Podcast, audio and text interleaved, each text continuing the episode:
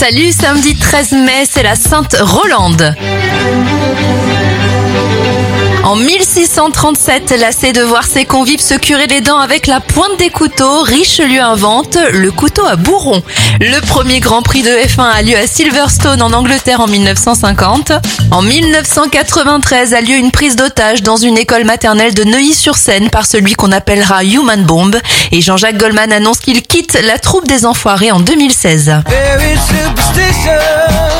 Bon anniversaire à Stevie Wonder, il a 73 ans, 67 pour l'animatrice Christine Bravo, Nico Saliagas a 54 ans, 37 pour l'acteur Robert Pattinson et le chanteur Florent Mott a 42 ans.